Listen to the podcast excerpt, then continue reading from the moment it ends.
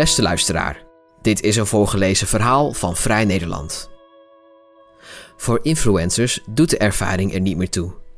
Alleen het plaatje van de gesuggereerde ervaring telt. Dat was bij Martha Stewart wel anders, valt Kelly van der Waals op. Hoofdredacteur Wart Wijndels leest voor.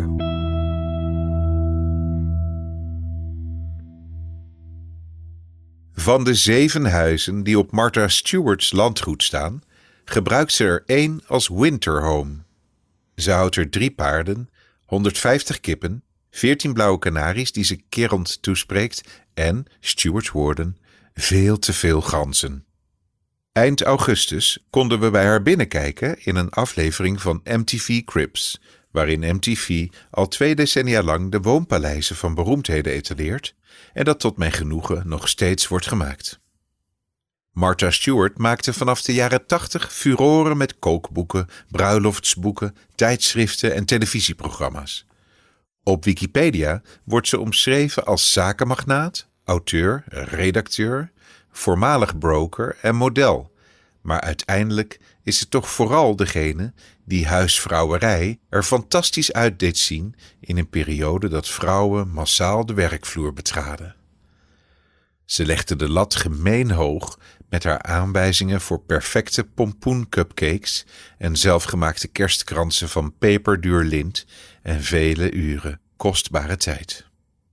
Inmiddels is ze 80 jaar en heeft ze nog precies hetzelfde kapsel als toen en min of meer hetzelfde gezicht. Stewart is erg merkvast.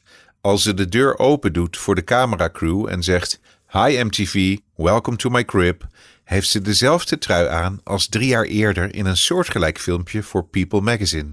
Zij het met meer pullen.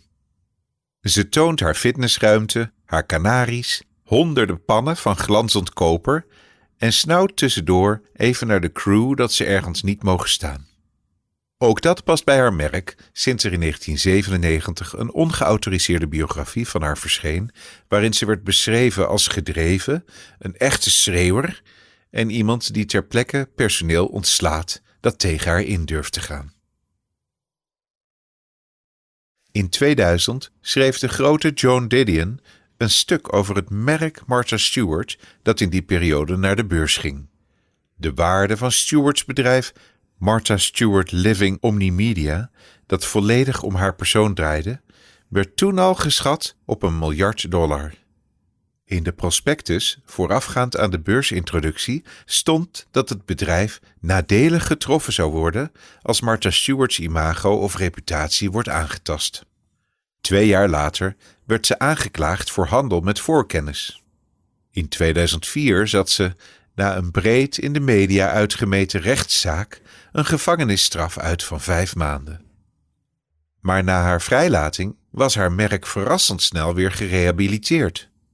Hoe dat kan, stond eigenlijk al in Didion's verhaal. Het culturele belang van Stewart's succes ligt diep verscholen in het succes zelf. Daarom zijn zelfs haar problemen en haar strubbelingen deel van de boodschap. Niet schadelijk, maar juist belangrijk voor het merk. Ze heeft zichzelf niet vermarkt als superwoman, maar als everywoman. Mijn god, wat was Stewart haar tijd vooruit.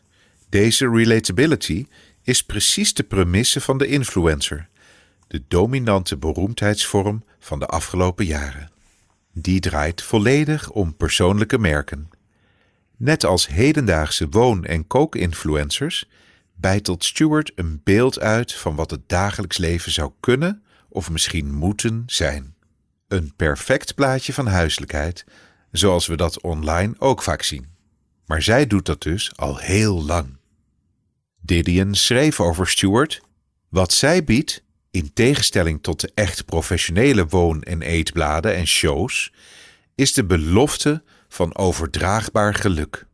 Ze presenteert zichzelf niet als een autoriteit, maar als de vriendin die het heeft uitgedokterd, de ondernemende en soms wat manische buurvrouw die geen kans onbenut laat om een leerzame noot te delen.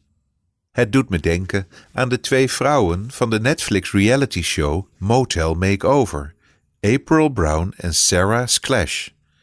Dit Canadese vriendinnenduo kocht in 2016 een aftans motel als complete horeca-nitwits zonder enige professionele ontwerp- of renoveerervaring.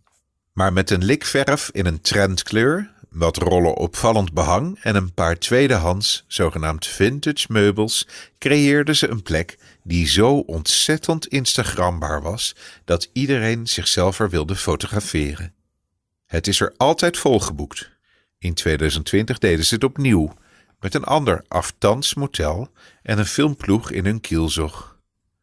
Motel Makeover is een complete erkenning van hoe diep de esthetiek van Instagram is gepenetreerd in de offline wereld, zoals we ook al zagen in de eveneens tot Netflix-serie gemaakte opruimmethode de Home Edit, waarmee alles wordt gesorteerd in een kleurengradient. Het is tevens een bevestiging van hoe weinig waarde we nog hechten aan expertise en diepgaande kwaliteit. Als Brown en Splash in een motel rondlopen en bespreken wat er moet gebeuren, wordt elke overweging langs de lat van Instagrambaarheid gelegd. Spiegels zijn er voor mirror selfies. De achtergrond wordt zorgvuldig geanalyseerd. Ze onderzoeken de kamers letterlijk door de lens van een smartphone.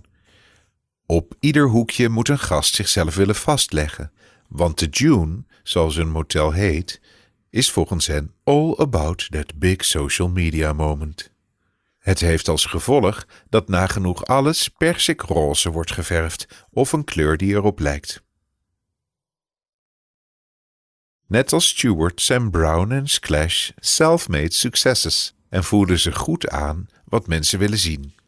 Het grote verschil is dat zij dit één op één hebben afgekeken van Instagram. Tijdens de zes afleveringen waarin het motel vorm krijgt, moest ik steeds denken aan de Wonder Experience in Amsterdam, een soort selfie-museum zoals je die tegenwoordig op veel plekken hebt. Daar vindt de bezoeker een aaneenreiging van ruimtes met allemaal dezelfde functie. Een opvallende achtergrond waartegen hij zichzelf kan fotograferen. Een blauw en wit gekleurde ballenbak, een stapel reuze teddyberen of een spiegelpaleis. Ook hier was veel millennial pink geverfd, zoals de geliefde Instagram-kleur wel wordt genoemd.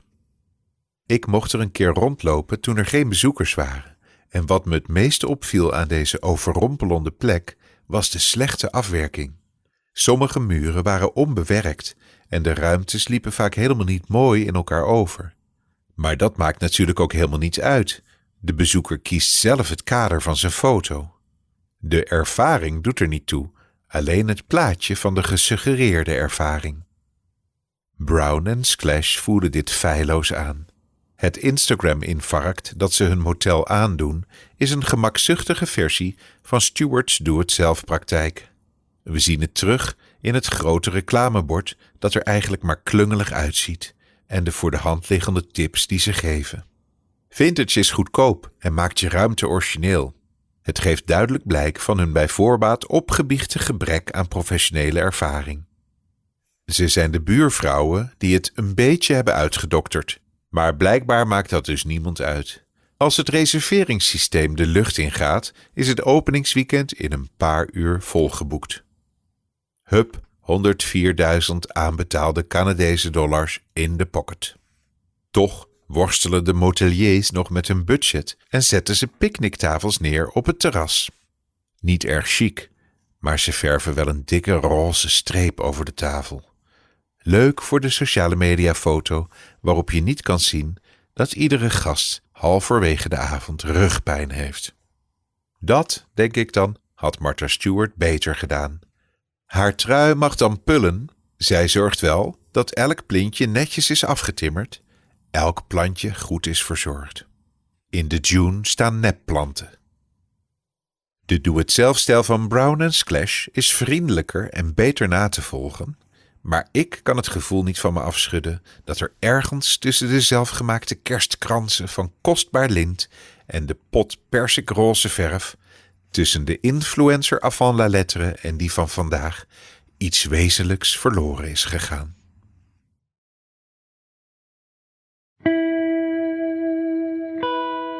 Wil je meer verhalen van ons lezen of beluisteren?